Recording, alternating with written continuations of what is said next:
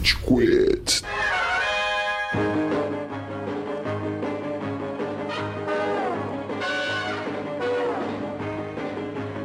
Fala galerinha do mal, estamos começando mais um episódio do Rage Quit, esse podcast que serve de desculpa pra gente extravasar as frustrações diárias que As temos frutações. no trabalho. Frutações. As frutações. Todos nós somos agrônomos. Entrei na feira Da da fruta! A feira da fruta tem. Ninguém entendeu essa referência, mas tudo bem. As pessoas de mais de 40 anos entenderam. Que não escutam o nosso Podcast. Nada Fora como do um nosso target bem definido. Então vou começar apresentando essa mesa etérea maravilhosa. Eu tenho aqui do meu lado o Fiuk Raquítico Cello. Oh, é sério, esse episódio vai ser um bode, mano. Não vai.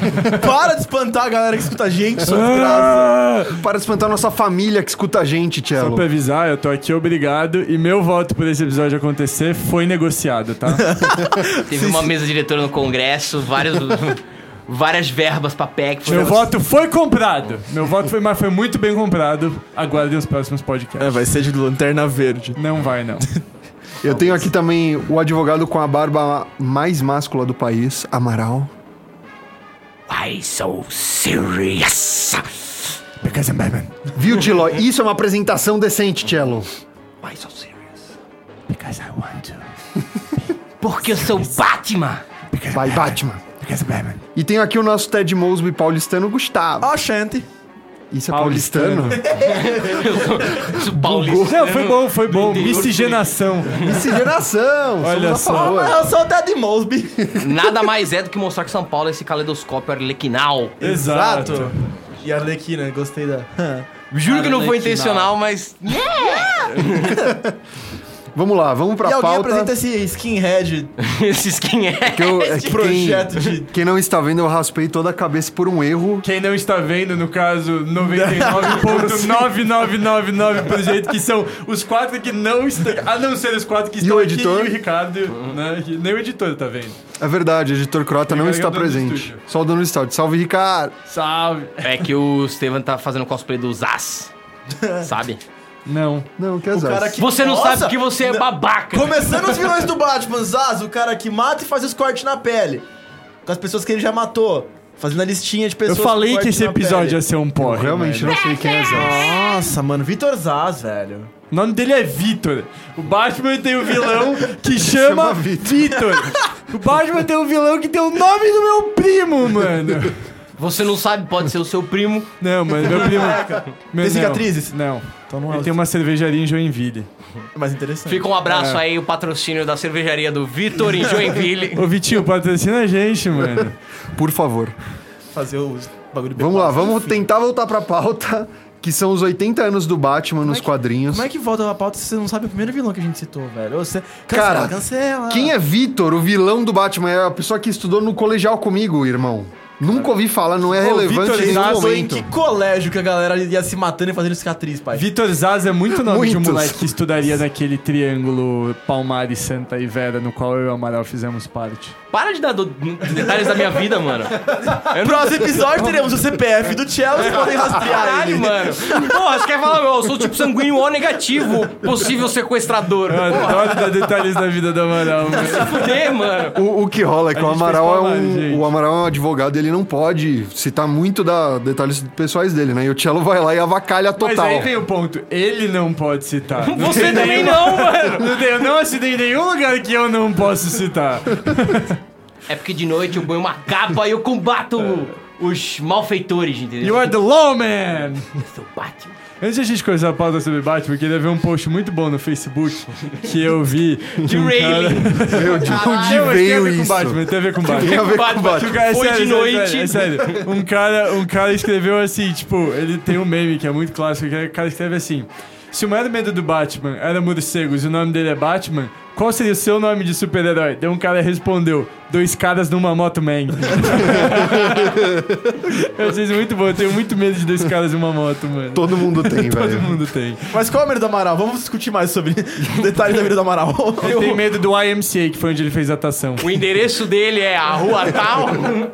O IMC. Tá, pessoal, vamos focar. A Tá gente na hora já do deve estar pauta. estourando. é, tá na hora do pauta. Vamos pra pauta.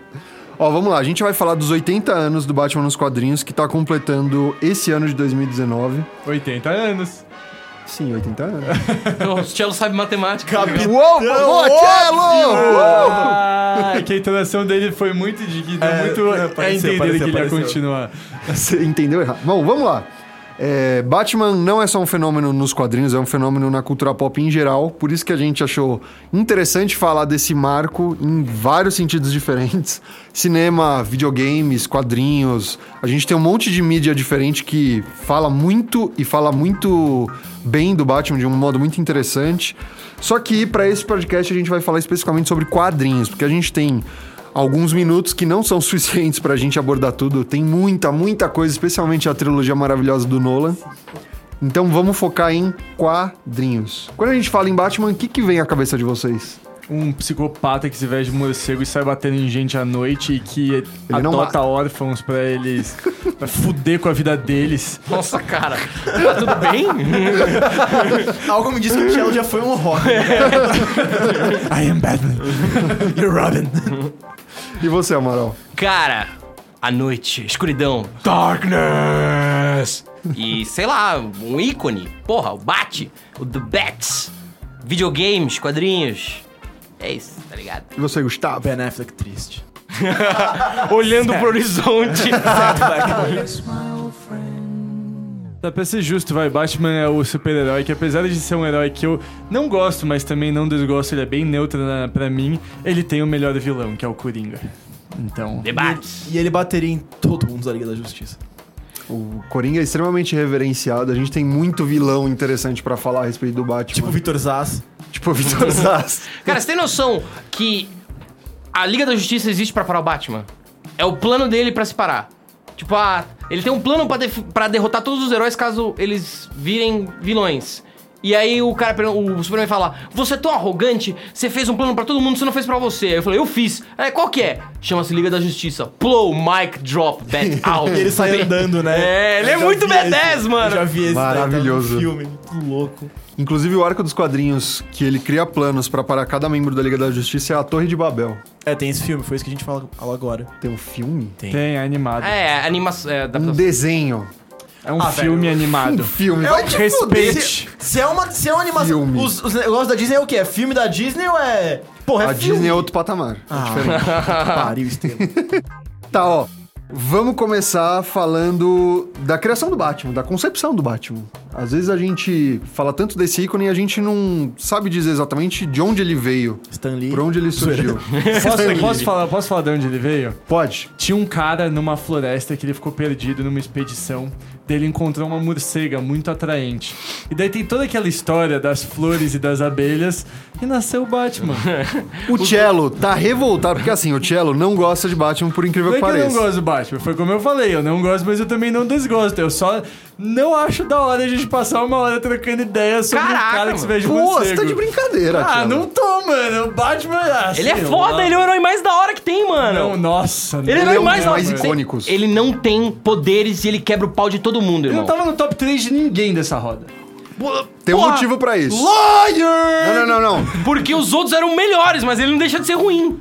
Eu nunca disse que ele é ruim, gente. Eu falei que eu não gosto. Você falou que ele é O neutro. aprendiz dele tá Neutro lá é pior que ruim. Gosto. Ele é neutro. E a nossa lista não é referencial pra ninguém, porque o Arqueiro Verde foi citado. É verdade.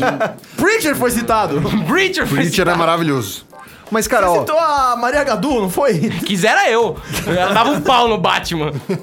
mas tem um motivo pra isso. O Batman, apesar dele ser um ícone, ele é muito usado, ele é usado exaustivamente por todos os meios possíveis, tá ligado? Eu acho que esse é um dos motivos de por que ninguém citou. Todo mundo reverencia aqui, só que ninguém citou porque a gente vê muita coisa sobre Batman direto. A gente tem muito arco que o Batman basicamente sustenta, a gente tem muito filmes, os maiores filmes e né, a gente pode discutir, mas os melhores são do Batman. Então a gente é bombardeado constantemente com o Batman, por isso que a gente acabou não citando. É tipo aquele. É o Led Zeppelin dos heróis, saca? Tipo, é muito bom e é incontestavelmente bom. Mas você vai ter coisas que você prefere ou não. Eu prefiro Led Zeppelin, porque é, eu prefiro Led Zeppelin do que Batman também. Eu prefiro os Havaianos. os havaianos. Grupão de funk. Prefiro os Havaianos.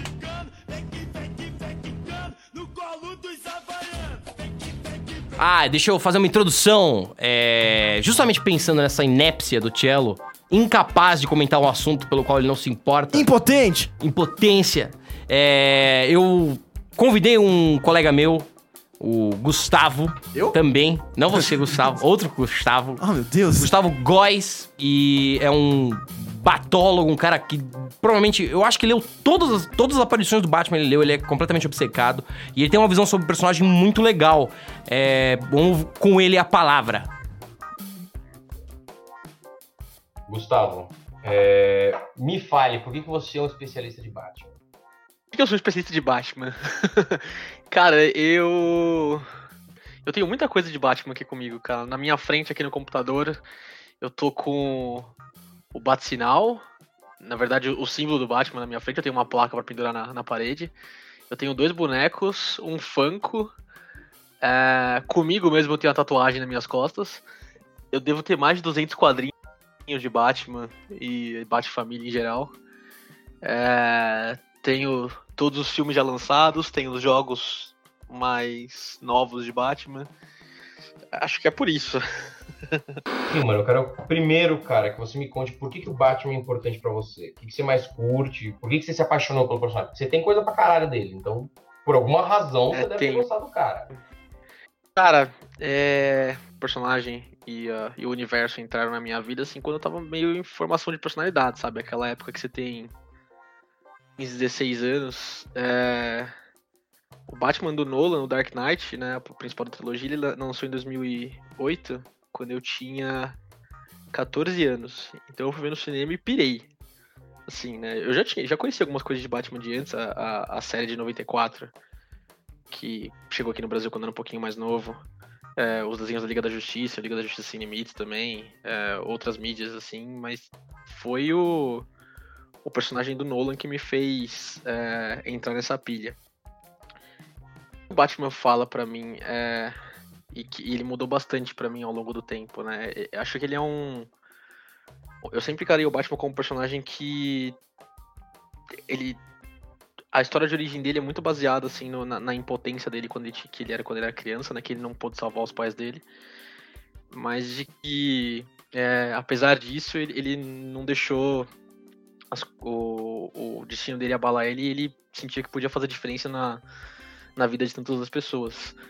Eu gosto desse senso de justiça do personagem, eu gosto da relação que ele tem com os personagens em volta dele, porque por mais que ele esteja na cruzada dele e que ele queira treinar outros para fazer o mesmo que ele faz, ele não quer que os, os, os, os Robins, os filhos dele se tornem ele.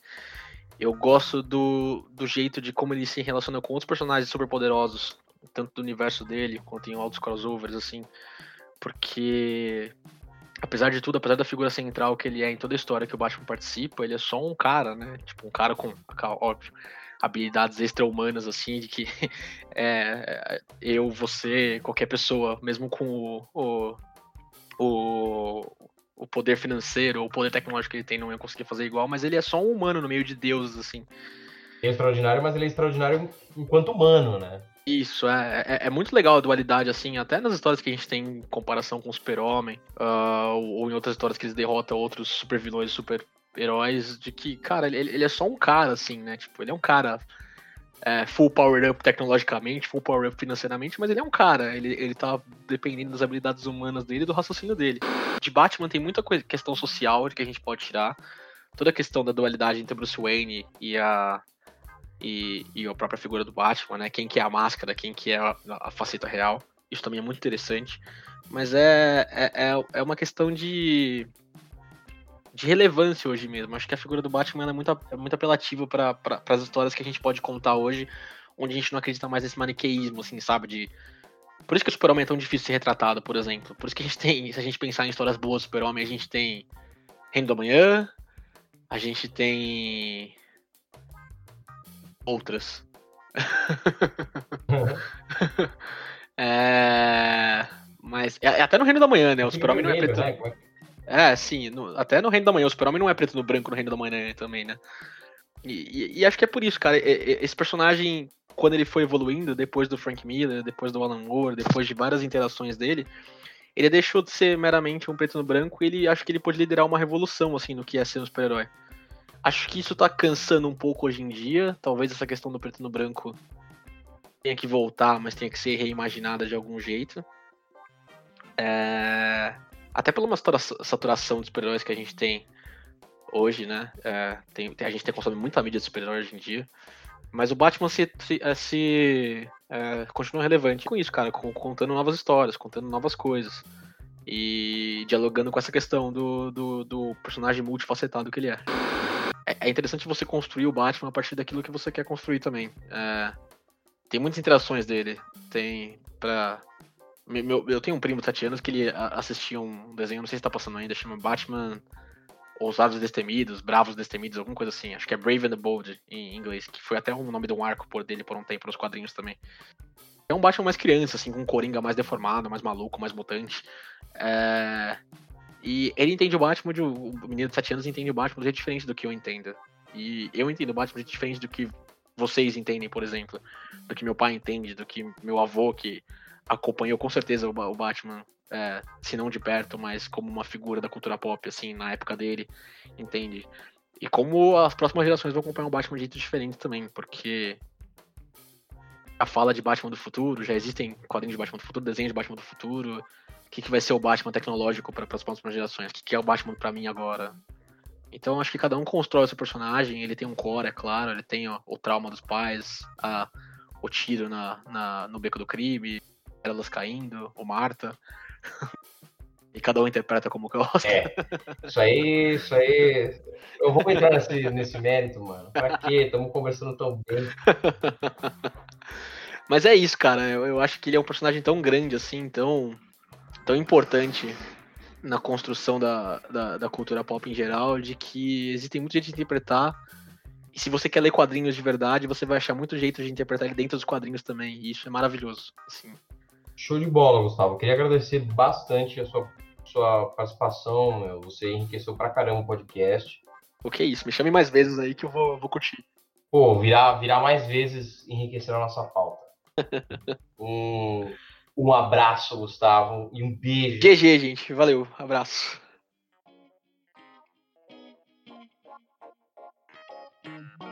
Quando a gente fala de Batman, eu acho legal falar um pouco da origem, que é uma coisa meio obscura que nem eu comentei antes. Por exemplo, o Batman teve a primeira aparição na Detective Comics 27 e na época ele não foi desenhado de modo profundo. Por exemplo, o criador Bob Kane e o escritor Bill Finger, eles não criaram a personalidade do Batman, ela foi desenvolvida depois. Então ele foi criado mais pelo visual, porque eles estavam querendo embarcar na onda de sucesso do Superman, que foi o carro-chefe da DC, foi o primeiro super- super-herói, né, original. Então na batalha Batman vs Super-Homem, você já tem aí um, um elemento curioso. Ele veio em oposição, em, não em posição, mas em razão do, do Super-Homem. Sim, exatamente. Que foi, Tchelo? Só com uma carinha de que quer falar alguma coisa? Não, mas é que eu fiquei pensando, tipo, que você falou dessa, dessa parte de primeiro visual dele e tal. Cara, o Batman antigo. Agora que eu tô pensando, é verdade, os dois usam cueca por cima da calça. Ele foi baseado também no personagem Zorro, que era extremamente famoso na época, na década de 20, e depois, posteriormente, acabou conseguindo uma faminha legal. Que bom que ele não faz um morcego com espada, pelo menos, né? Assim, isso ia demorar pacas, cara. Eu já acho impressionante como o Zorro fazia um Z sem machucar as pessoas, só rasgando a roupa. Impressionante. Habilidade. Esse foi o comentário de Cello. A participação ilustre, Participação e, ilustre. e que enriquece a nós e a vocês. Se contentem, isso vai ser o melhor que eu vou fazer hoje. Então tá bom, né? Tá bom, ó. Quando a gente fala de Batman, a gente precisa se aprofundar em alguns aspectos que são cruciais para a personalidade do Bruce Wayne. Entre eles, a gente tem o nosso especialista de Robins, o Gustavo, que vai poder falar um pouco a respeito da trajetória dos Robins nos quadrinhos. Um ponto sobre o Gustavo e Robbins é que, diferente dos Robins, o Gustavo não é órfão e não foi abusado por um padrasto malvado que adotou eles. Será? Que pariu. Caralho, Cello, boa. Obrigado, obrigado, obrigado. Bom, é com essa introdução do Cello que eu começo falando algumas informações importantes. Como, por exemplo, o Robin apareceu no Detective Comics. Em 1940 surgiu o primeiro. E as brincadeiras dele e do Batman, né, terem um relacionamento, vem porque teve um babaca que era psiquiatra chamado Frederick Wareham, que disse que eles eram os sonhos de todo casal homossexual. Cara, Sério que teve um cara que lá atrás falou isso? Sério. Ele usava de argumento o relacionamento dos dois e apontava como o desejo homossexual reprimido. É, é sério isso. Mas era um. Porra. Então, isso que eu vou falar. Esse cara, ele como psiquiatra, ele é um puta de um babaca já. Por quê? Porque ele não consegue reconhecer um relacionamento tipo pai e filho. Ele é uma Entendeu? criança, né? É uma criança de 10 anos, farsa. Entendeu? E aí vai falar. Saca? Mas, cara, ó, Para. em defesa dele, up. em defesa dele, tem algumas passagens dos quadrinhos que levam a entender essa zoeira do Batman e Robin num relacionamento. Mano, isso daí seria um pai traçando um filho, velho. Mas, mas tá tem, por errado. exemplo, tem um quadrinho que mostra o Batman e o Robin dormindo na mesma cama. Tipo, é sério. Cara, seu pai nunca dormiu com você quando você era criança e tinha Não, medo? É, bem, exato, cara. Mas o meu pai não se fantasiava de morcego, saía na rua e eu não ficava de E tanguinha ele, também na não, rua. e ele também não tinha vários bilhões e uma empresa dele própria, mas e daí? Também, fantasias sexuais estranhas. É o que homens milionários diferentes, têm. Estevam. Para de É, para no de- Batman sua lógica. Para de colocar a sua classe social pra reprimir o Batman, velho. Caralho. pra reprimir porque ele é milionário. Só porque ele é Milionário, eu tô. velho. Só porque ele é milionário, Nossa mano. Você acha que é Tô humilhando o fácil? Batman. Larga a mão de cagar regra, sabe? O Batman, ele limpa lágrimas com notas de 100 dólares, tá? E é é assim que... é- Esse é o tanto de difícil que a vida dele é. ele se limpa... Ele limpa a bunda com nota de 100 dólares. Você sabe como é áspera uma nota de 100 dólares? sabe como dói? Eu também não, porque eu não sou o Batman. Eu gostaria de saber. Enfim. A, a- a ideia do Robin, quando, no primeiro Robin, no caso, foi que quando os pais dele morreram, o Qual que é Bruce. o nome? Peraí, Gustavo. Vamos Ah, com tá, preliminares. Qual que é o nome do primeiro O Robin? primeiro Robin se chama Dick Grayson. Dick Grayson. Esse cara, ele perdeu os pais num acidente de. Não, não foi um acidente, na verdade. Um mafioso foi lá e matou os pais dele num meio de cobrar. Mas vamos contextualizar ele, os pais deles eram trapezistas de um circo e eles eram chamados de The Flying Graysons. pra quem não sabe de Batman, o cara sabendo bem, né? Mas enfim, aí o tal do. Do Zuko, como chamam ele, foi lá e matou os pais do, do Dick pra cobrar ele, tipo assim, o circo, tipo assim, ô, você me devendo dinheiro, então eu vou matar essa acrobata de vocês, tá ligado? Eles eram a atração mais importante do circo. Exato. Mais rentável. Muito bom, Tiago. De repente o Tiago começou a ler. Enfim, daí o Bruce olhou e falou: Cara, esse moleque vai ficar igual eu, frustrado, querendo vingança, raiva, dor no coração. Eu acho que eu vou adotar ele vou fazer esse sentimento virar em justiça e não em vingança que nem o meu. Eu vou fazer esse moleque virar uma versão melhor de mim. Entendeu? Ele viu o potencial naquele molequinho de fazer um Bruce Wayne sem tanta dor no coração. É um belo trabalho que foi feito pelo Batman, né?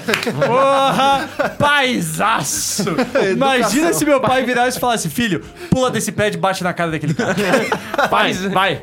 Eu quero Isso ensinar cria ideais- caráter. Eu quero ensinar ideais de justiça. Põe uma roupa colã e vai bater naquele doente. Vai lá. Vai lá que vai te ensinar pra caralho. Bom, enfim, o Dick Grayson ele é considerado como o primeiro filho do Batman. E depois de anos de treinamento e de luta com o crime lado a lado com o próprio, ele percebeu que ele estava se tornando muito parecido com o Batman e adotou uma, uma nova identidade, como Asa Noturna. Ele foi importante porque ele foi o primeiro Robin, ele que colocou os patamares de como um menino prodígio tem que ser, que faz com que o Batman depois procure pessoas com perfis semelhantes, o que ele não fez também, inclusive. Ele queria fazer isso, mas né, não aconteceu. Mas ele sempre cuidou muito do Dick porque ele entendia que aquele, aquele moleque podia ser o mais próximo de virar o Batman ideal. Porque ele se considerava como o Batman não ideal. Tanto que no filme ele fala: Eu não sou o herói que Gotham merece, eu sou o que ela precisa, um bagulho assim. É, não é ele que fala e não é essa interpretação, mas vai lá. Vai Para lá, jogar a regra. Segue o jogo. Aí depois disso veio o segundo Robin, que é o Jason Todd. O Jason Todd ele era totalmente diferente do, do Dick. Ele era um Ele era moleque. sociopatinha. Ele era um moleque putão que queria bater em todo mundo, tinha raiva do mundo, Sociopatinha. sociopatinha. E ele foi encontrado pelo Batman enquanto ele tentava roubar as rodas do Batmóvel. Ele, ainda antes ele era burro. Ele é o famoso filho de bilionário paulistano que fecha camarote no Vila Mix e bate na galera na saída. Tirando que ele morava na rua, mas É, beleza. exato. E aí. Tirando que ele não tem nada a ver com o que o Thiago disse, é, era tipo isso. E ele faz Mas parte. se ele tiver dinheiro, ele fecharia camarote no Vila Mix. Com certeza. em Gotham. A gente repudia o Vila Mix nesse podcast. Cala a boca, mano. What the fuck, velho? Você arrumou um processo, mano? Enfim, é, o Jason Todd, ele chegou, ele o, deixou o Dick muito incomodado pela diferença que os dois tinham e porque o Batman, de repente, adotou uma criança que, cara, tinha um perfil totalmente diferente do que um menino prodígio deveria ter, porque ele queria sair na porrada, tipo, na violência mesmo, tipo, babando em cima dos caras dando porrada. E o Batman tinha uma, uma vontade que ele não conseguiu fazer de consertar o, o Jason é, de um jeito que deixasse ele menos sociopatinha, como diz o Cello. E aí, enfim, mataram o Jason Todd depois de toda uma trama lá que a mãe dele que entregou ele pro Coringa e os caralho a quatro. Mas qual, qual o nome desse arco dos quadrinhos, Gu? A Death in the Family. Death in the Uma Morte na família. na família. Cara, É icônico. quais são seus. O que, que você acha, Estevam, desse. Você você chegou a ler Morte na Família? Quais são as suas impressões? Eu cheguei a ler. É... é um quadrinho interessante porque é o que você falou. A gente começa a se aprofundar um pouco mais em quesitos sérios, em quesitos sofríveis pro Batman. Porque o Batman é um personagem que perdeu quase tudo. Ele perdeu os pais e nesse arco ele tem que perder uma figura que é semelhante ao filho dele. E como ele lida com essa frustração, como ele consegue se reerguer depois de tudo isso, é extremamente interessante. É, é legal você ver um personagem que já tem vários problemas relacionados à perda de pessoas e você aumenta isso ainda mais. Você coloca um peso ainda maior para ele sustentar. E como ele lida com isso. Que bom que você levantou esse ponto, Estevão, porque encerrando eu vou começar exatamente nisso. Em 2005, eles trouxeram Jason Todd de volta como capuz vermelho. Ele voltou putão, mas um comentário muito rápido sobre quando mataram o, o Jason Todd também. O Frank Miller, sim, o Frank Miller, aquele Frank Miller. Ele pegou Não, ele. calma aí. Quem é Frank Miller, Gustavo? Explica, Estevão, eu sei que você ama ele. Vamos lá, o Frank Miller ele, ele é muito conhecido no mundo dos quadrinhos porque ele é roteirista e desenhista de algumas das obras mais importantes de, de todo mundo dos quadrinhos. Vamos pegar um exemplo. Ele que fez o Demolidor ser o que é hoje, ele que colocou uma dramaticidade, Demolidor personagem da Marvel, é, ele colocou uma dramaticidade, um- uma contextualização legal em relação ao Demolidor com a cidade de Nova York. Depois ele foi pra DC por conta desse trabalho e criou o Ronin, é o primeiro personagem autoral dele, que é um personagem que também usa muito de violência, tem alguns conflitos internos bem inter- interessantes.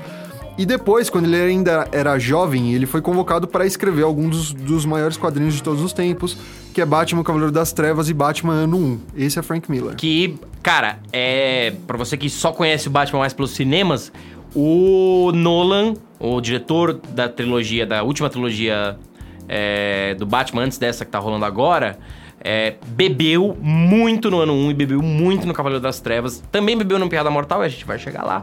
Mas o coração desse Batman é o Dark Knight. Tanto é que é a porra do título do filme. Sim. Então, o Frank Miller virou e falou: Isso de matar o Robin foi a coisa mais cínica e nojenta que eu já via de se fazendo. Então ele, Ah. de- ele detestou. Cara, eu, eu até, assim, em termos de roteiro, eu até concordo com ele, que foi meio inventado, mas tem uma das imagens mais icônicas, inclusive eu, eu recomendo que você É, ele leia. segurando o, o Robin morto. O, não, não só isso, mas pra mim, a, a cena que fica na cabeça é uma cena que é um, quase cultura pop, é o Coringa com um pé de cabra dando nas costas do moleque, cara. Isso é muito forte. Era os quadrinhos falando, galera, isso aqui não é mais pra criança. Eu tenho um palhaço maníaco batendo, estourando um moleque com um pé de cabra. Isso é muito forte. Mas, cara, a razão de roteiro era tonta. Tipo, a gente precisa matar o cara, a gente vai matar o cara, desculpa, pum. Mas vale a pena ler, eu acho. E depois dele, quem veio? E aí veio depois o, o terceiro Robin, que foi a princi- o principal pilar da recuperação do Batman em relação à perda. Porque o Batman tava fechado, ele não queria se abrir com ninguém, ele não queria ter ninguém mais perto, ele tava putão com tudo. Daí o Tim Drake virou, começou a fazer uma associação com outra, descobriu quem o Dick Grayson era, como Asa Noturna, e com o antigo Robin. Por associação, ele descobriu que Bruce Wayne era o Batman, aí ele foi atrás do Dick Grayson, provou por A mais B que aquele moleque lá era quem ele tava pensando, depois ele foi lá e provou pro Alfred que sabia quem o Bruce Wayne era, impressionou os dois, aí eles viraram e falaram, mano, esse moleque é diferenciado. Leva ele como um Robin. E o Batman falava, não, não, leva como. Não, não, não. E depois de muita discussão, ele falou: então eu vou treinar esse moleque e vou testar ele. E o moleque começou a treinar sozinho pra virar Robin. Aí depois o Batman virou e falou: Você quer virar Robin, moleque? Quero, tio. Então demorou. Aí ele pegou e colocou o Robin assim: Então você vai fazer vários testes. Fez um intensivão. Aí por que, que ele fez isso? Porque o Batman ele começou a ter esse lado fechado de assim: eu não quero perder mais pessoas e eu não vou colocar qualquer moleque que eu achar na rua roubando a, a, a roda do Batmóvel como Robin. Então assim, vamos colocar um moleque decente, vamos colocar um moleque que vai mostrar um futuro. E aí ele tava putão lá, ele falou, mano, se não, se não for assim, não tem o Robin. E aí o Tim Drake provou que merecia. E aí o Batman voltou a confiar mais e a ter mais confiança em ter um moleque do lado dele, depois de fazer realmente um teste forte. Mas aí ele acaba deixando de ser dupla do Batman pra se tornar o Robin então, Vermelho. ele deixou de ser dupla do Batman quando, quando ele percebeu também que, que ele tinha outros caminhos e tal. E também porque surgiu o Damian, que é o quarto Robin, filho do próprio Batman, com a Talia al Ghul, que mostra que o Batman não sabe onde ele tá brincando, colocando, mexendo nas gavetas. Que ele simplesmente resolveu juntar o gene dele com um descendente de Ra's al Ghul, assim, Cara, né? é, é assim, o Batman, ele é. Todo mundo tem aquele amigo, é, que é um amigo. Ou amiga, também tem amiga, é, que é pica louca, saca? É, doidão. É tipo, meu, sabe aquela pessoa que eu não posso estar com porque vai gerar uma cara de problema? É com essa pessoa que eu vou me reproduzir. É. É, é, é, a pica louca você tá louca, cara. É tipo, eu preciso fazer essa merda porque é o pior possível. E faz. Todo mundo tem um amigo assim. Se você não tem, você é ele. e a importância do Damian foi que assim, o Damian ele virou um Robin que o Batman ele tinha a preocupação de tanto ter o parceiro que ele tem que cuidar, quanto agora ele tem um filho. Então tudo que ele aprendeu com os outros três, ele tinha que aplicar pra fazer alguém que é descendente dele, tipo, ter uma educação decente, ter um jeito decente. Fora que o Damian foi criado na Liga dos Assassinos, então ele já chegou, tipo, com 10 anos, uma katana e psicopata, assim, querendo matar geral. Então ele teve que colocar tudo que ele aprendeu à prova pra se ele conseguiria cuidar de um filho ou não. Então, cara, a, a passagem que, ele, que esse negócio quis dizer foi tipo assim: se entendam melhor, não briguem casais, porque senão o filho de vocês vai, nascer- vai crescer com um problema ou vai alguma matar o irmão pior. gêmeo do mal.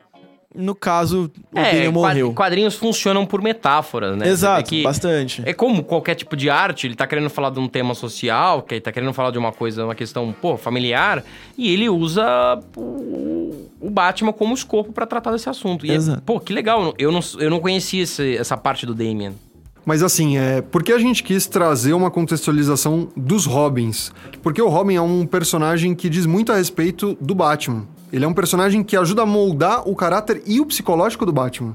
A gente tem alguns outros, né, Amaral? Eu acho que a gente pode falar a respeito de por que eles são essenciais para a construção do mito. O Batman tem. Assim, você pode concordar. O Cello mesmo já falou isso. Você pode concordar. Talvez você não goste do Batman ou não ache o Batman tão interessante, legal. Mas uma coisa, muito por causa do cinema, é, você não tem como discordar. Os vilões mais fodas de quadrinhos são os do Batman. E são todos bons. O- a gente pensa primeiro no Coringa. Que o palhaço, o jockey. Cara, o Palhaço Jo- do mal. Cara, o, o Coringa, ele acompanha muito a evolução do próprio Batman. O Batman não começa como um cara soturno e que, aguen- e que sofre as consequências do passado e que tenta é, evitar que todas as pessoas passem pelo mal que ele passou. Ele, o, o- o Batman surge como, como estamos falando nisso, com, com um super-herói que tem que salvar todo mundo e ficar com a garota no final. Era isso. O Coringa também, ele não surge como um psicopata, um anarquista querendo destruir a sociedade e mostrar a natureza humana. Não, ele surge como um vilão qualquer que quer roubar o banco, bater no Batman e ir embora pra casa.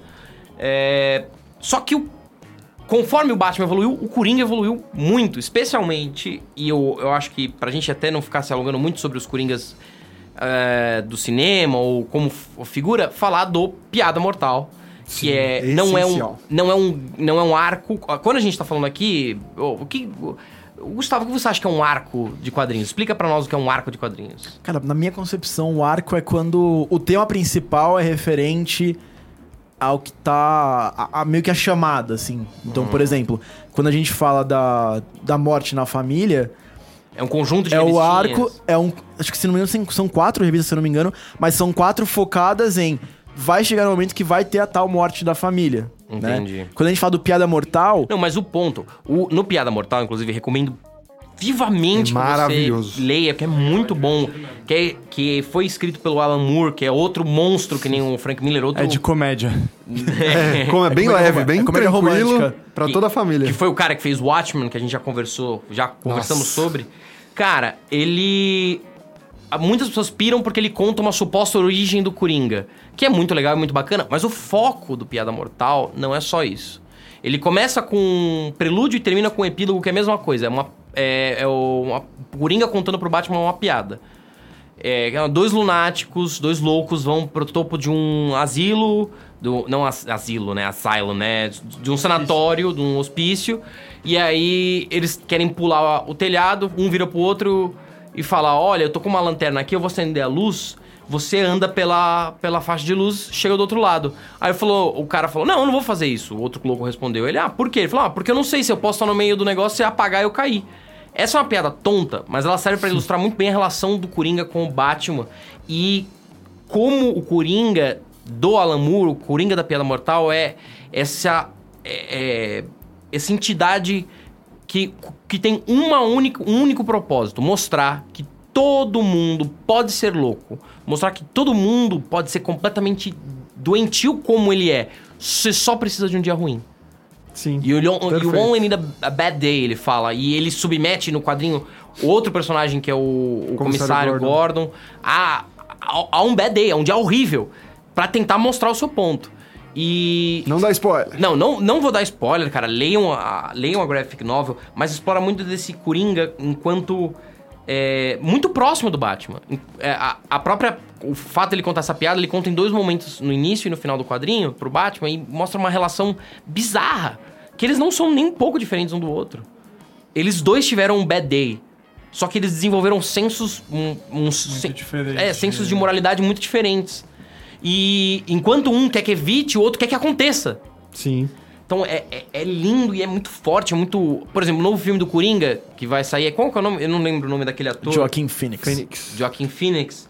Cara, ele parece. A gente não viu o filme ainda e, e não dá pra comentar o filme pelo trailer, né? Mas, cara, parece que é muito calcado nessa ideia. Mas ó, já que a gente já partiu pra arcos, né, e graphic novels marcantes do Batman, eu vou me aprofundar um pouco mais no Cavaleiro das Trevas, que Ué, Agora entra aquela trilha mágica do Hans Zimmer. Ué. Cara, até quem não leu, conhece e foi impactado de alguma forma, seja pelos videogames, seja pelos filmes, que tem o mesmo nome, né? São homônimos. Cara, Cavaleiro das Trevas é um- uma coisa assim.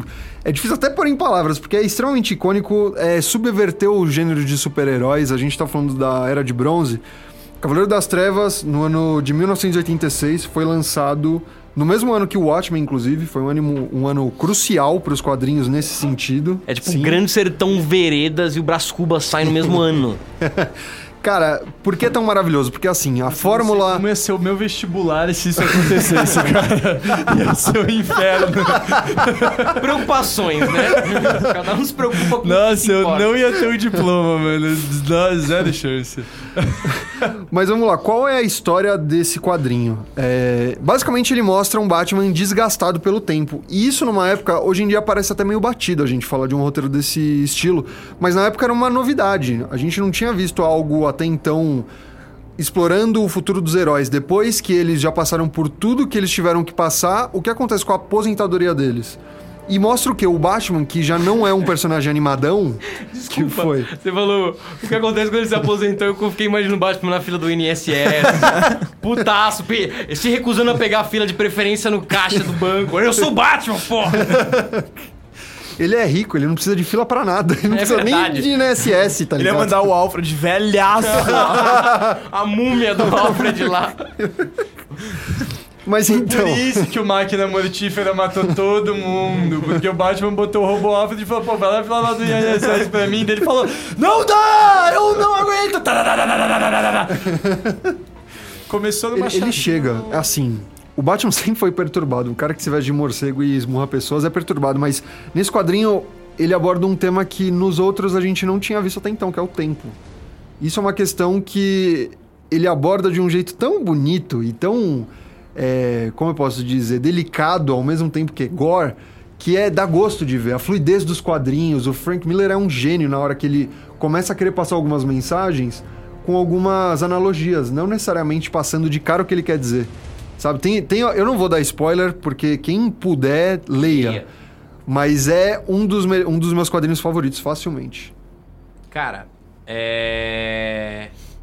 Antes do Tielo falar da Cor das Corujas, Como você sabia que eu ia falar da coisa das corujas? Só porque eu tô com um celular aberto. Deus abençoe o teleprompter. eu leio mentes, Tielo. Eu sou o maior especialista de cello da América Latina. É verdade. É, cara, antes de você falar do Coruja, eu quero falar de um quadro que. de um arco que é- ele não é tão. Ele é muito relevante entre os fãs, mas ele não é tão relevante pra nós. Pra nós não. Ele não é tão relevante pra quem só viu os filmes. Só que ele tem uma imagem que todo mundo viu. Tem, ele, ele tem uma, uma identidade é, iconográfica muito forte, que é a queda do morcego.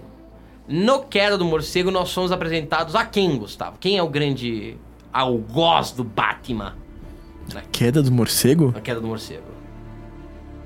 Ra's al Ghul? Não. Não. Não. O primeiro cara a derrotar o Batman. O Bane. O Bane! Que, assim, o problema do Bane é que ele é um personagem muito injustiçado no cinema. Então, Sim. Cara, sua mãe acha que o Bane é o cara, ou de duas uma, ou é o cara que fala engraçado, It doesn't matter who you are, what matters is our plan. quem não lembra quem é o Bane, o Bane no terceiro filme. É o do- Tom do Brady. É o Tom Brady. É o, Tom Brady. é o marido da Gisele Bündchen. É o, é o careca mascarado que usava um casacão de pele que foi interpretado pelo. Ai, como é que me foge o nome desse ator agora? Pelo cara do Mad Max. É. É, Caraca! o ai, do Venom. O Venom. É que é Venom, parecido com o exato. Tom Brady, mas... Parece, parece Tom. Hardy. Tom Hardy, Tom Tom Hardy. Cara, Não, mano, eu assisto vários de Tom Hardy. Agora, sempre que você precisa lembrar o nome de alguém, senão me foge. É porque você né, falou cara? Tom Brady antes. É, foi Eu que falei. Você falou. Eu? Cara, e além de aparecer nesse filme como ah, Batman, não sei o quê, que é legal, um personagem bacana, mas não tem, tem, tem algum é baseado no Bane, ele aparece também no- na trilogia do Tim Burton. Ah, sim. Ele aparece Ele é um no- capanga da Era Venenosa. é, ele é né? o capanga. Ah, que ele tá com uma máscara de luta livre e um colã, né? Sim, que ele nem fala, ele só faz. é horrível. Cara, é muito merda. O Bane, gente, ele cresceu. Cara, é um personagem muito foda porque é uma, foi uma criança que cresceu numa prisão no meio do Caribe. E que tinha um QI extremamente elevado, extrema- era um sujeito extremamente inteligente, extremamente preparado, e que sofreu enquanto criança vários experimentos. Aquele, sabe aquele veneno que aparece nos filmes? Tipo, é, ele enquanto criança, o pessoal testava aquele veneno nele. Tem até isso um pouco no filme, que ele aparece lá na prisão, mas, cara, quando ele vira um gang lord do Caribe, ele vira um vilão fodão daquela região, ele se desafia. Ele ouviu falar da lenda do Batman. Tipo, não é que nem o Coringa que tava lá na. Não, ele ouviu falar que tinha esse mano que se vestia de morcego e tocava o caô, tá ligado? e aí ele falou, cara, eu preciso derrotar esse Mas cara. tocava o caô, essa frase tá tão errada. Nossa, claramente paulistano tentando imitar carioca é uma merda. Aí. Tá tudo errado. Ele lá e Tem, rebimbocava as parafusetas. Cara, e.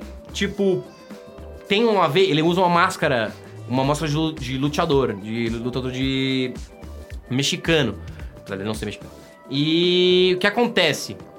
Tem essa questão de honra, né? Tipo, o cara, oh, eu preciso de um oponente digno para me desafiar e não sei o quê. Você, Estevam, você tem um oponente digno que você precisa desafiar no dia a dia?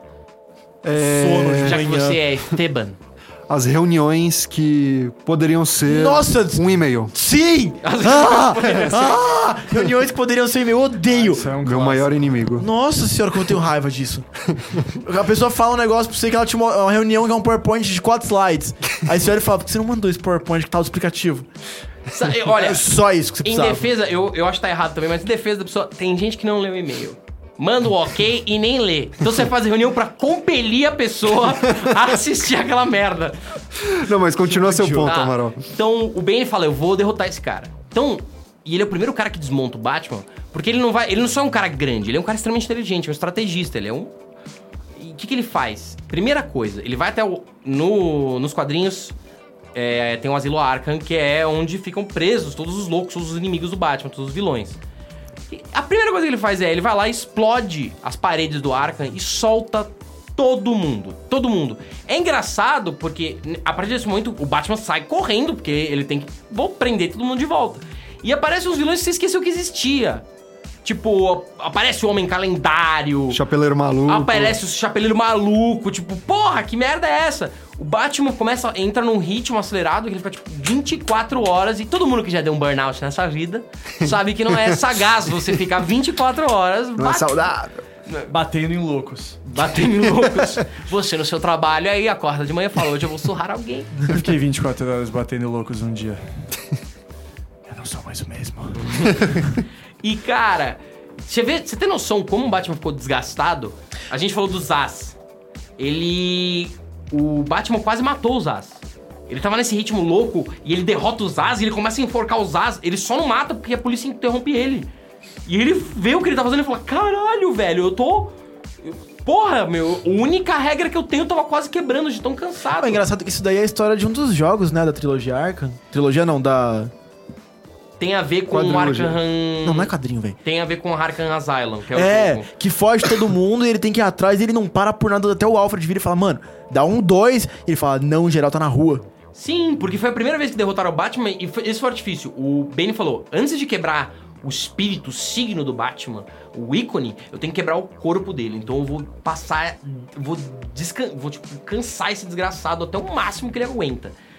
Nesse quadrinho tem um momento, por exemplo, que o Coringa e o Espantalho se juntam e começam a, terror- aterrorizar a prefeitura da cidade. E, cara, o Coringa já era um vilão suficiente pra cansar o Batman. O Espantalho também. O cara veio de, sei lá, 4, 5 dias lutando contra o crime. Ele pega os dois, ele tá completamente destruído. Depois dessa luta, ele tá voltando pra casa. Porra, cansado, mas, pô, de- dever cumprido. Chega lá, ele encontra o Alfred babando no chão. E quem? Na Batcaverna. O Bane. O Bane sabia. Ele, ele observou lu- o. Ele observou o Batman e ele sabia que o Batman era o Bruce Wayne. Spoilers. Que? E aí, cara, eles entram num conflito físico foda e o Batman não consegue nem encostar direito no Bane, de tão destruído que ele tá. E tem aquela imagem clássica, Clássica. icônica, que aparece no filme, que é o Bane pegando, levantando o Batman e dando uma joelhada nas costas, aleijando o Batman. Cara, aquilo é foda. Maravilhoso. Que a gente resume disso, o Bane trapaceou. Não, ele só é um estrategista Trapaceou. maravilhoso. Não, Trapassa. ele jogou o Batman do mesmo jeito que o Batman joga os outros caras. O Batman nunca vai cair na porrada com o cara assim, vamos, vamos sair na mão! e ah!" Não, ele é o maior detetive do mundo. Sim. Ele estuda o negócio e ele vai com um plano e executa o plano. Se tiver alguma alteração no meio do caminho, ele modifica o plano. No máximo, ele improvisa um pouquinho. Mas o cara é. E ele é. O Batman é estourado, cara. Ele é derrotado e, cara, vale muito a pena esse quadrinho pra você. Depois, é, assim. é, depois vai entrar o, Aza, o Azrael, que vai ser um novo Batman, e ele vai ser um cara meio louco, vai começar a ameaçar as pessoas, enfim. A continuação do arco é legal. Eu até acho bacana. O Batman fica tetraplégico, depois ele, ele, ele se regenera, enfim. A continuação do arco é legal, mas o da hora é ver o Batman definhando, cara. Eu posso só fazer um adendo? Se eu fosse o homem calendário e o Bane explodisse a, a parede do asilo, eu tinha ficado. Mano, o homem calendário deve ter sido o primeiro, velho. Ele deve ter saído, o Batman deve ter dado um empurrado ele de volta pra dentro e falado: Fica! Quieto! Ele andou até a porta, viu o Batman. Ah, tá de Eu tô boa, voltando, né, mas mano? É foda-se. Suave, velho. É, se eu fosse o homem calendário, eu não saía. Eu ficava lá. Esse é o Porra, pior. tem TV? Esse é o pior vilão, velho. Esse é o pior vilão. Mas ó, eu, eu vou falar de dois arcos, que é do mesmo autor, inclusive, que é o Jeff Loeb, que aborda muito bem esse lado detetive do Batman. O primeiro é o Longo Dia das Bruxas, que é bem interessante, é... São é uma a série de quadrinhos... Todo mundo tá vestido de Batman. Não. O arco do Longo Dia das Bruxas trata um pouco a questão detetivesca do Batman. Então, basicamente, o roteiro mostra o lado mafioso da cidade de Gotham e uma série de assassinatos vinculados ao mundo da máfia que se desenrolam pela cidade. E o vilão misterioso é apelidado de Holiday, que é feriado em inglês justamente pelos assassinatos acontecerem sempre em um feriado. E ele sempre mata membros é, das mais importantes famílias de mafiosos vinculados ao, aos Falcone, que é a família de gangsters dos filmes da trilogia clássica do Nolan, né? E um ponto interessante é que eles sempre conseguem associar as datas a algum aspecto ou da cidade ou do Batman. Então é interessante ver como essa mitologia se constrói, se consolida, tem reviravoltas interessantes. É um dos arcos mais clássicos do Batman, facilmente. Cara, e é engraçado, ele explora esse aspecto, né? Mas o Batman já tinha muito disso. Tipo, não, não desenhado dessa forma, mas o Batman já tinha esse negócio de escuridão, darkness. Sim, contraste o tempo todo. E nesse quadrinho ele se sedimenta muito Batman bem. usa um sobretudo e um chapéuzinho. Esse é o Homem-Aranha. Esse foi o primeiro quadrinho, o segundo que veio depois é, se, chama Silêncio. Porque Silêncio é legal, ele segue uma linha parecida, que é essa coisa do Batman resolvendo alguns mistérios, combatendo alguns vilões até chegar no plot twist final. Mas ele resgata alguns personagens do universo do Batman que a gente não conhece muito bem. E eles são, eu não vou dar spoiler, mas eles são aprofundados de um jeito absurdo e ganham um protagonismo legal. O que é interessante no Arco do Silêncio é porque o Batman fica no dilema moral de será que eu deixo outras pessoas da família Batman, o Robin, a Batgirl, outros personagens, me ajudar a elucidar esse mistério, ou eu não coloco eles em risco e tento resolver as coisas por conta própria? O Batman é tipo Lilo Stitch, né? tipo, ele Stitch. Oh, Hannah! Que analogia é Oh, essa? Hannah! Alfred! Cara, que não entende esse negócio. Martha! Batman Tipo, ele é um lunático que se veste de morcego, convenceu mais ou menos umas 12 pessoas a se vestirem de morcego também. Na verdade, nem convenceram, a influência dele fez outras 12 pessoas se vestirem de morcego. Se fosse eu, eu falaria, ah, quer saber? Foda-se, porque não, mano. Faz o que Mas você aí você de- você deixou a deixa, ô Cello. Você colocou uma deixa que é assim. O Batman já perdeu pessoas, ele não quer mais perder pessoas. É por isso que ele sai encapuzado toda noite, ele quer proteger, ele quer que ninguém passe pela dor que ele já passou. Esse é o mote do. Esse é um mote total, é por conta disso que ele fica Quem nesse o Batman dilema perdeu? Tô zoando. É... Martha! Mas me diz você, Cello, o que, que você acha da psique do Batman? que eu acho da psique do Batman. Psique é a rotina alimentar dele. Eu acho que ele, os pratos dele tem várias cores que nem um pote de MM. Eu vi que ele come macarrão. É, mas, cara, eu acho que assim, o Batman. É, eu, eu brinco quando eu falo que ele é um psicopata que se veste de morcego, porque.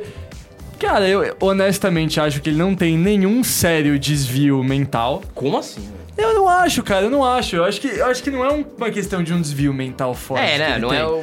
Eu acho que ele. Eu acho que, na verdade, é um senso de justiça que acabou tomando conta da própria personalidade dele, sabe? Tanto que. Tanto que, cara, o Batman é. Ele é uma pessoa que, tipo, cara, ele é. O Bruce, o Bruce Wayne e o Batman são pessoas completamente diferentes, tá Não, ligado? mas você não tá entendendo. O- Thiago, eu discordo de você veementemente. Eu acho que ele só não é completamente insano porque ele tem essa única regra. Essa única regra é a única coisa que restou de humanidade no cara. De não matar. Porque, é, se ele, se ele tivesse. Senão ele virar o Coringa. Então, mas eu acho que não, eu acho, eu acho que não, principalmente porque ele consegue ser Bruce Wayne. Ele não é. O Bruce Wayne é a máscara. Eu sei, o Bruce Wayne é a máscara, mas conseguir fazer uma máscara, se ele fosse tão não lúcido quanto isso, é, eu acho que talvez até fazer essa máscara seria impossível. O Coringa não consegue fazer uma máscara, cara. Porque o Coringa não precisa, ele, Sim, ele não se importa não com ninguém. Mas se o Coringa quisesse, eu acho que o Coringa não conseguiria fazer uma máscara. Eu acho que a prova da lucidez do Batman, além do fato de ele não matar, é o, é o fato de ele ter essa máscara, que é o Bruce Wayne. E agora eu queria comentar sobre um arco, que é um arco que eu li, que eu gosto muito, que chama Corte das Corujas, que é um arco que já no primeiro quadrinho, no primeiro volume, trabalha muito a questão da lucidez do Batman. E porque ela é colocada em prova. Bom, a Corte das Corujas é um quadrinho aqui tá minha colinha, feito por um cara chamado Greg Capullo, que é uma história sobre os verdadeiros, do- os verdadeiros governantes de Eu só vou torcer pro Greg Capulo ser um cara mesmo, porque você não tem certeza. Pode ser uma mina, Greg Capulo. Não, é um cara, ele é careca, tem a foto dele aqui. Ah, tá. Pode ser uma mina careca, Careca. com traços masculinos. Enfim. Sem preconceito. Sem preconceitos, mas pode Preconceito ser. Talvez, ambiente, talvez droga. o Greg seja uma É, o- mulher. o Greg Capullo é Não um cara. sabemos. Mas, bom, a história é sobre uma sobre uma sociedade que, que domina Gotham desde os anos 19 1600 e eles regem Gotham pelas sombras. Eles são uma corte de pessoas que usam máscaras de coruja e, cara, essa corte estão todos os milionários e políticos e pessoas mais influentes de Gotham e pessoas que você não imagina que sejam da corte da coru lá, das o- corujas são. O Obama, o Elton O John. Obama pode o ser Romário, a Oprah, o Romário, o o Cafu, O Cafu. Rivaldo. o Rivaldo Ele que também. manda em Gotham City. Exato, cara. Ó, a, a Hebe Camargo era da Corte das Corujas, cara. Cara, a Hebe Camargo é o Coringa. Aposto que o Ney Mato tiozão. Grosso também era. E da, nem Mato Grosso. Temos vários exemplos aí da Corte das Corujas. O e, Mickey. E, na verdade, a Corte das Corujas e, os- e o Batman, eles demoraram muito tempo pra, pra brigar. Porque o Batman, enquanto o Batman tava lá enfrentando os vilõezinhos de Gotham, a coisa estava tranquila. Porque a questão dos caras é dinheiro... Mas o Batman sabia da existência dessa Não corte? sabia. Não! Ele não sabia. É Ele uma descobre- lenda, né, da É uma cidade. lenda da cidade, exato. Ele sabia dessa lenda e ele, ele, quando ele era pequeno, ele achava que talvez a corte pudesse, a lenda da corte, alguém da corte tivesse sido responsável pela morte dos, dos pais dele. Eu não vou dar o spoiler se foi ou não, mas... Mas esse quadrinho também fala muito sobre a, a morte do, do a morte dos pais do Batman. Então é uma história que entra muito nisso. E a corte só começa a prestar atenção no Batman porque na verdade o Bruce Wayne faz uma declaração oficial para Gotham que ele fala que ele vai reformar a cidade inteira em prol da tecnologia. Agora, nesse mexer na momento infraestrutura que da o- cidade, e isso é um grande problema pra corte. Porque, primeiro, o subterrâneo de Gotham é basicamente uma outra cidade governada pela Corte das Corujas. Tipo, tem um labirinto gigantesco que é o playground de execução da Corte das Corujas que fica embaixo de Gotham. Pô, mas corujas não são bichos que voam? Por que eles estavam debaixo da terra? Porque corujas também fazem buracos, cara. Pior que é verdade. É verdade. Biólogo. Coruja, Mas- nova andorinha. E, e a, e- A coruja tem que acabar! E a corte das corujas e o Batman também tem uma. Também tem uma. Uma grande. Uma grande relação aí. Porque a corte é conhecida por pegar crianças de circo e treinar essas crianças pra eles virarem os Talons. que Assim são os assassinos. Um homem. Assim como um tal homem morcego. E não só isso, como o Dick Grayson era um alvo da corte das corujas antes de ser pego pelo Batman. Então, se o Batman não tivesse aparecido pra pegar o Dick, a corte das corujas teria, sido, teria pego o Dick e o Dick teria sofrido toda aquela lavagem cerebral e treinamento teria virado um assassino Só- da corte das corujas. Pequeno adendo. Se o Batman não tivesse aparecido pra pegar o Dick. Porra, cara! Adoro como minhas frases fora de contexto são ótimas. Mas, Tchelo, só. Cara, pra- por que, que você acha que esse quadrinho é tão foda então? Eu acho que esse quadrinho é muito foda, principalmente porque quando, quando o confronto acontece, é, e, na e- eu acho muito legal que assim, a corte, o Batman não descobre a corte porque ele é um bom detetive. A corte deixa o Batman descobrir ela. Porque quando o Batman começa a fazer isso, eles mandam um dos Talons, que. que é um cara muito louco, que se diz ser irmão do Bruce Wayne, o irmão mais novo do Bruce Wayne, que é Thomas Wayne, eu acho o nome dele. Thomas é o pai. Não, Thomas é o pai. Como é que é? Tem um irmão. Tem, ele se diz ser irmão mais velho, que eu não lembro o primeiro nome que ele Eu usa. esqueci o nome dele também. Ele Vamos culpa- chamá-lo de Beto Wayne. Beto Wayne, Betinho Beto Wayne. E daí o Betinho, e daí o Betinho. E, e essa treta rola muito porque o Betinho acha que foi o Bruce que, que matou os pais. Então, só que ele é um cara muito brisado da cabeça, mas- ele tá muito louco. Por que, que esse quadrinho é da hora? Porque assim, cara, o Batman, isso. Porque a corte das corujas quebra o Batman como lutador e como detetive e como tudo que ele é. Porque, primeiro, o Batman acha que descobre a corte, até que ele descobre que não. Que a corte deu todos os indícios Plot de que ela twist. existia pra sequestrar ele. Então o Batman começa a desvendar isso, e ele começa a achar que tá desvendando, mas, cara, a corte tá sempre 10 passos na frente dele. Até que eles capturam o Batman e tacam ele no, no, no labirinto, que é o labirinto. labirinto de execução. E, e o Batman, nesse labirinto, Batman. ele se vê. É o único lugar até agora, que pelo menos que eu me lembre de tudo que eu já vi sobre Batman, que o Batman não consegue elaborar um plano pra sair. O Batman, se pela primeira vez que eu acho, não sei, de tudo que eu vi, o Batman tá literalmente preso, cara. Eu acho, cara, esse é um quadrinho que vale muito a pena ler.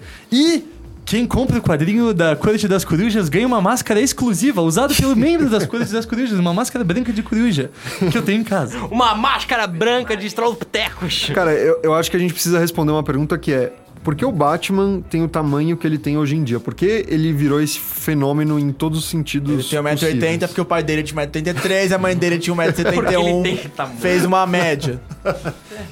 Vamos lá, é, eu acho que tem um motivo de por que o Batman ele foi eleito pela revista Empire e pela IGN como o segundo super-herói mais importante de todos os tempos. Ele só fica atrás do Superman, que é o super-herói original. Porque eu acho que ele alcançou essas marcas incríveis. Primeiro, porque o Batman é o super-herói sem ser um super-herói. Ele é uma personagem facilmente relacionável por qualquer pessoa. Ele não tem nenhum tipo de Quem não superpoder. perdeu os pais num acidente, num, num acidente não, num, num mas o tiroteio ponto- numa é, vila não, e Mas o ponto é que, Não, você cara, não tá ele entendendo, não tem superpoder, cara. Exato. Isso é fácil de você relacionar. Ele é o cara que consegue ser superior ao Superman, que é o Superman, por conta do intelecto dele. Ele tem o físico suficiente pra escalar prédios, ele, ele tem todos os aparatos tecnológicos que na nossa mente. Porque assim. Claro que o universo dos quadrinhos é um faz de conta, mas nas regras pré-estabelecidas no universo dos quadrinhos, isso faz sentido. E isso faz com que a gente crie uma relação mais próxima dele. Sim. Posso acrescentar uma coisa no seu ponto? Claro. Tinha um programa, esqueci em qual canal passava, mas era um desses National Geographic da vida que chamava Tabu América Latina. Que é uma série de programas chamada Era Tabu. Era era na na Geo, Geo. né? Que é uma série de programas chamada Tabu que eles, que eles confrontam vários temas meio obscuros da sociedade. E um foi sobre vigilantes, porque caso as pessoas não saibam, no mundo que a gente vive, existem, Existem vigilantes. uns loucos. Existem pessoas que se fantasiam e embatem em outras da rua. Tipo, essas coisas não saem muito no jornal, não são notícias muito grandes. Eu acho principalmente que a maioria não deve sobreviver, né? É porque eles não querem que você saiba da verdade. Mas quando entrevistaram vários deles e vários deles se prontificaram a fazer entrevistas, vários deles citaram Batman como uma grande referência, justamente por Batman não ter superpoderes, cara. Cara, eu discordo de vocês. Eu não acho que o Batman é, ele é nesse sentido ele é identificável. Batman é um bilionário, eu não eu- os dramas dele, OK, eles são acopláveis. O que eu sempre achei foda do Batman é que ele é tipo a expressão do que é mais extraordinário da humanidade. Mano, ele tá lutando, ele tá no meio de deuses, ele tá no meio, de- no meio de invenções da máxima tecnologia humana, ele tá no meio de monstros e ele ganha. Porque ele, é extra- ele tem uma mente extraordinária, ele tem um plano, ele, ele, ele tem esforço. Ele é só um humano, ele é só um cara. Ele é um atleta olímpico. No máximo! No máximo! tá ligado? Mas usa preto. Então, tipo, é, nesse. E outra, é que o Batman virou um. um- ele vira esse ícone porque muito. grandes roteiristas fizeram grandes graphic novels, tipo, e que mudaram o personagem. Não tem uma identidade, o que é o Batman. Cara, depende. Depende de quem você tá lendo, o que você tá lendo. A gente, esses que a Depende gente- de quem é você. Cara, se você curte Batman nos quadrinhos do cinema, vá. Essas graphic novels que nós citamos, vá atrás, cara. Então só o começo. Pesquisem que tem ainda outras maravilhosas. Tem um quadrinho que é o Batman com as tartarugas ninjas. e nem a zoeira. Gu, por que, É que sério. você gosta do Batman? Que ele trabalhou com as tartarugas ninjas. Zoeira. Eu achei que você falava porque ele trabalha com o Robin. é, é o inverso. Ele é o sidekick do Robin. ele, mano, é só... Ele é só, mano, ele é só um caminho pro Robin ter a ascensão dele, tá ligado? Ah, tudo bem. São um caminho. Eu queria, eu queria então finalizar aqui essa Eu não falei conversa. que eu gosto do Batman. Não, Ah, deixa deixa ele falar. Deixa ele falar, deixa ele falar. Pode Nossa, falar, cara. Eu tô brincando. Não, eu também, eu, eu vou mais pro lado da Amaral e menos pro lado de vocês dois, assim.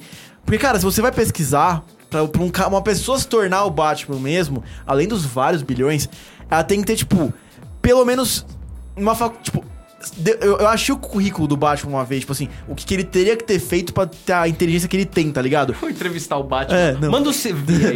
Não, mas tipo Manda assim. um arquivo de um tera. Cara, ele tem. Deixa o Batman no LinkedIn, tá ligado? Cara, ele tem que, tipo, ele tem que ter, mano, uma formação muito fodida em química, em administração de empresas, em biologia, em física, pra tudo que ele faz, tudo que, tipo, que ele tem de Engenharia. noção, engenharia. Em direito, quando ele vai pra China, ele tem uma briga sobre jurisdição. É bem interessante. Então, Sim, nos cara, filmes. ele tem que ter, tipo, ele tem que ter conhecimento em muitas áreas que uma pessoa comum não conseguiria ter tempo pra ter, até porque ele tem uma empresa que ele tem que mandar.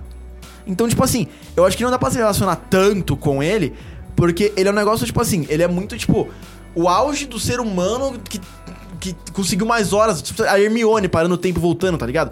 E aí, e tem um negócio também que, tipo, tem várias descrições do Batman que falam que o soco dele é, chegam a, a, a, a duvidar de que ele realmente não tem um poder, que ele não tem adquirido um poder de- no, no decorrer do tempo com as mutações que ele fica perto, porque o soco dele é sobre-humano.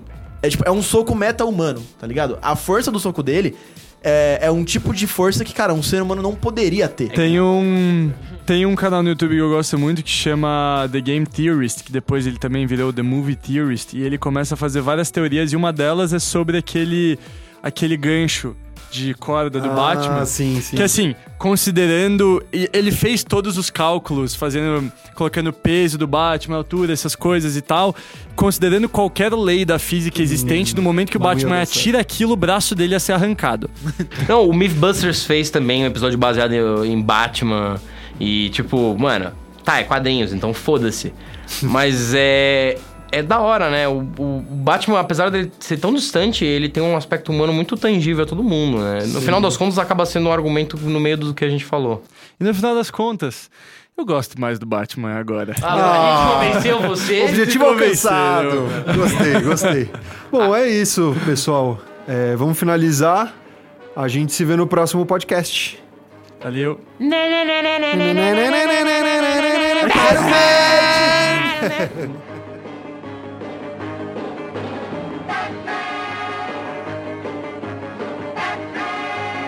Você ouviu Rage.